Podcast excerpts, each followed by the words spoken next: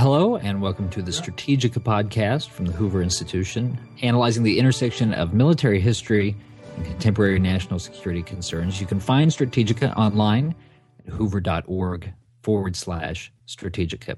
I'm your host, Troy Senik, and today we take on the topic issue Will Europe recoup its military capacity. Joining us now is the author of one of this issue's pieces, Joseph Joffe. He is the Marc and Anita Abramowitz Fellow in International Relations at the Hoover Institution and a member of Hoover's Military History Working Group. Joe, thank you for being with us. Hi there. Okay, let's start with the martial spirit or lack thereof in Europe. You write in your piece about this nearly 2,000 history of Europeans as warriors and yet you note that today let me actually quote from your piece quote the warrior culture is gone and with it the values that celebrated duty honor manliness self-sacrifice and what tocqueville called the poetical excitement of arms. So, joe what happened? How does a trait that prominent for that long vanish with such speed? Well first of all let me qualify it a little bit it hasn't completely vanished. Um, there is okay. remnants of this warrior culture, obviously, in France and, and Britain, great powers, you know, who didn't lose the war but but won the war at least nominally, and who have uh, who are still willing to use force as a tool of of the national interest. So you know, you have the the Brits, as you know, um, uh, fight in Iraq and fight in Afghanistan, and the French went off to, to bomb the Egyptians and intervene in Mali. Uh, so that's the qualification. I think it's the rest of Europe, especially the Germans, who, and certainly the Italians, who drew uh, the lesson from two world wars that it's better to be pacific and uh, and cooperative and eschew military intervention. Um, and that that reflex was, of course, uh, uh, strengthened by the fact that that most the Germans and most of Europe uh, had this wonderful existence under the umbrella of American strategic protection, uh, so they didn't have to you really use force as a as a tool of statecraft. Finally, add to that what I would call post post modernity. Um, the which celebrates, uh, to exaggerate a bit, say call it more feminine virtues than masculine virtues. You mentioned the masculine virtues: do, duty, honor, self-sacrifice, and we throughout the West, in fact, and America is not immune to that, now celebrate quote unquote feminine virtues: cooperation, community. Let's talk it over. Let's work together. Curb your aggression, etc. So that uh, would be my description of, of the scene. And some European nations, like the Germans and the Swedes and the Italians and the Dutch, etc., have uh, absorbed that new culture more quickly and thoroughly than the Brits and the French. Uh, to what do you attribute that difference, both between those countries that have taken it on uh, more fully than the others, and also, I mean, you mentioned in your piece that while, as you just said, the United States isn't uh, immune to that temptation, there are parts of American culture, especially if you talk about the South or places like Texas, yeah. that seem to have retained a little bit more yes, of these, yes. these sort of masculine virtues. So, do what to what do you attribute the difference? Why has it taken root more in some of these countries than? Well, I think it makes a big difference whether you lose World War II or win it. Right, right. Uh, it makes a big difference whether you one one you the U.S. as a superpower cannot rely on anybody else for its security, and uh, and while protecting everybody else. If you are a European, who as I, who as I mentioned a while ago, were able to lead this wonderful life under the umbrella of America's strategic strategic protection, um, the the the, the Brits and the French, remember, kept fighting after World War II. They fought in Malaya, they fought in Algeria, they fought in Indochina, uh, and then more, more recently in, in, in, the Middle Eastern wars. Um, I think it makes a difference whether you're a loser or a winner. and whether you profited as nicely as the other Europeans, the Germans in particular, from changing 180 degrees. By the way, this doesn't this this this happened before in European history. The Swedes were the scourge of Europe in the 17th century. Uh, they'd uh, conquered half the what was then called uh, half the states of the Holy Roman Empire, and um, uh, they went all the way to Prague and plundered Prague in the Thirty Years' War. And then by the 19th century, they began to change, and by the 20th century, they had become as aggressive as pussycats.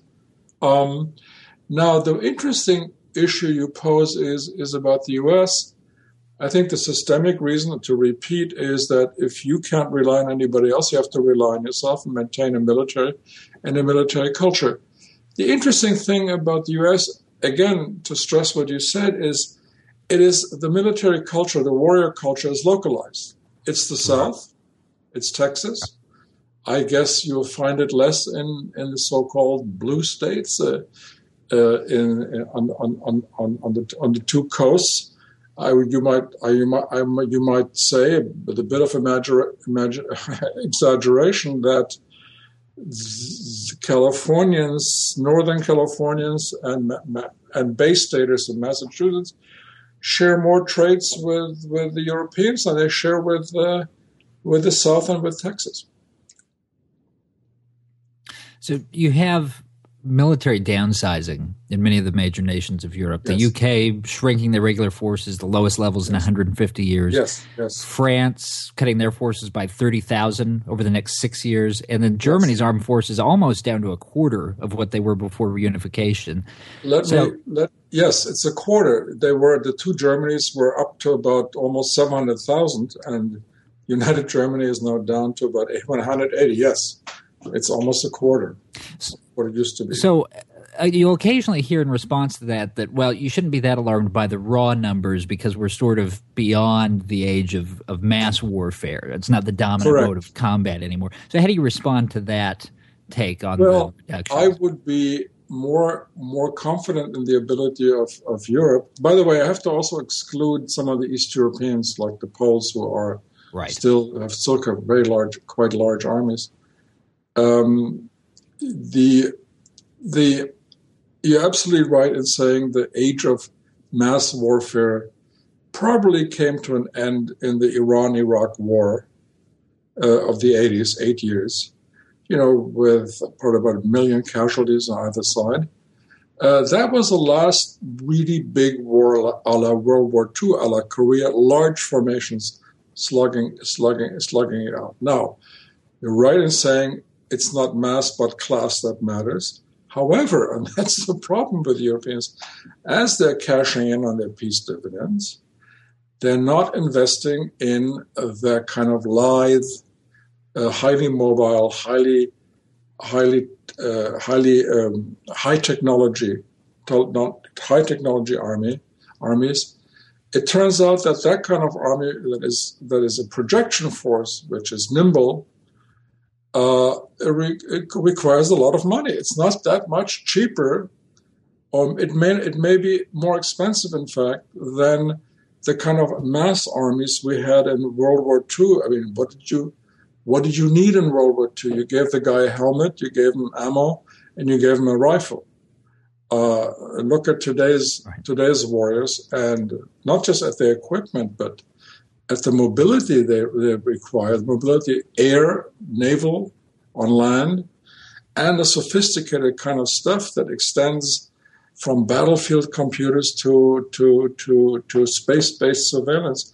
So I'm, I'm the problem is that these armies are probably more expensive than than than the armies of yore, and if you keep shrinking your defense budgets, as the Europeans have done, you know, coming down from a kind of world, uh, sorry, Cold War Cold War peak of say three to five percent of GDP, to Germans are now doing 1.4. The French are used to be five and six percent, and they're also coming down very rapidly.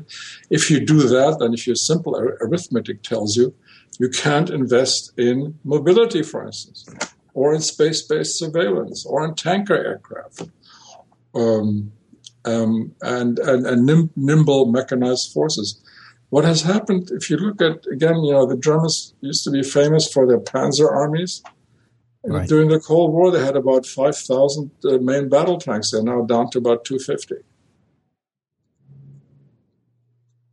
Right. So it's more expensive. These armies, the modern armies, are more expensive than the kind of grunts that we used to send to the killing fields uh, in the 40s. Right, and some of this, as you mentioned in the piece, is a product of, of what you call the, the welfare warfare squeeze, right? A lot of these states have made the, the choice of, of butter over guns. Mm-hmm. So well, not just butter. I mean, until we're talking, you know, we're talking social transfers. Your modern European um, uh, democracy uh, spends about 30% of GDP on transfers, or transfers of all kinds, social security, income support, etc. Now, uh, that was not the case with uh, the European states uh, in the first half of the 20th century. Right. And, and, your diagnosis from the piece, when you look at the effects, mm-hmm. what's happening to the military in these countries, I'll quote you again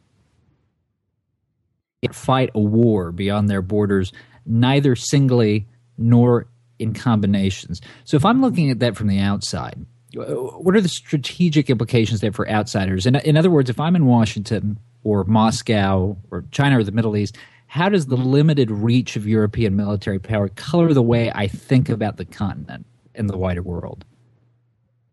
Um, well, you want to put it in, in large historical terms. Uh, the, look, if you if you look at Europe in the last 500 years, this was the venue of every significant war uh, that was fought. Uh, second, the Europeans were a race of conquerors. They they they went off to conquer the four corners of the world. Here, they acquired colonial empires on which the sun never set, ne- never ne- never set. So the you know sometimes a culture really changes very profoundly, especially since what are you going to do with conquest in these days? I mean, right. conquering other nations is a lot of trouble, as we have learned in Iraq, as we've learned in, in Afghanistan. Today, we, we want to bring order to other nations. We want to do regime change. We want to save um, uh, failed or failing states. And that has turned out to be a pretty nasty proposition. We're not very good at it. So, given the absence of great strategic threats, plus the inability to do the kind of new kind of war that we did since the 90s, uh, it's it's no surprise, I would argue, that uh, we've become very skeptical about the use of force. Right? Right, and the and the the final question that I'll ask you, um, yeah. and it gets to the point you made just moments ago, yep. about how much of this is driven by cultural change. So, you know, the as the upshot, um, so cultural that it's resistant to policy solutions, either things that can be done in Europe or things that the United States can do? Or do you think that there are some policy means that maybe only at the margins, but could change this trajectory a little bit? Well, you know, there's a there's a logical answer to to to to your, to, to your query. One is assume a strategic threat uh, returns. Then obviously the warfare welfare calculus will have to change. You might you might speculate uh, what if the United States, Obama's America, and its successors after 2016 continue on what you what I would call the Obama course, which is self containment, withdrawal, uh, the reluctance, if not refusal, to shoulder the burden of global stability and assume and assume there's a real pivot. There is no pivot at this point, it's just rhetoric. And then suddenly the Europeans may wake up one day and say, gee, uh, we're kind of alone we no longer get the kind of security for nothing that we used to get for the last 60, 70 years. And we are facing certain threats, like uh, from the Mediterranean, uh, endemic instability of failed states. Uh, conflict spilling over across the Mediterranean. I, these are the kind of factors, if they came to fruition, that might change the calculus. But there's nothing on the horizon. You cannot fight refugees coming across uh, the the Mediterranean with tanks and airplanes. All right. My thanks to our guest, Joseph Joffe, the Marc and Anita Abramowitz Fellow in International Relations at the Hoover Institution and a member of Hoover's Military History Working Group. You can read his piece and those of other members of the group by visiting Strategika at hoover.org forward slash Strategika. That's S T R A T E G I K A. For the Hoover Institution, I'm Troy Senik. Thanks for listening.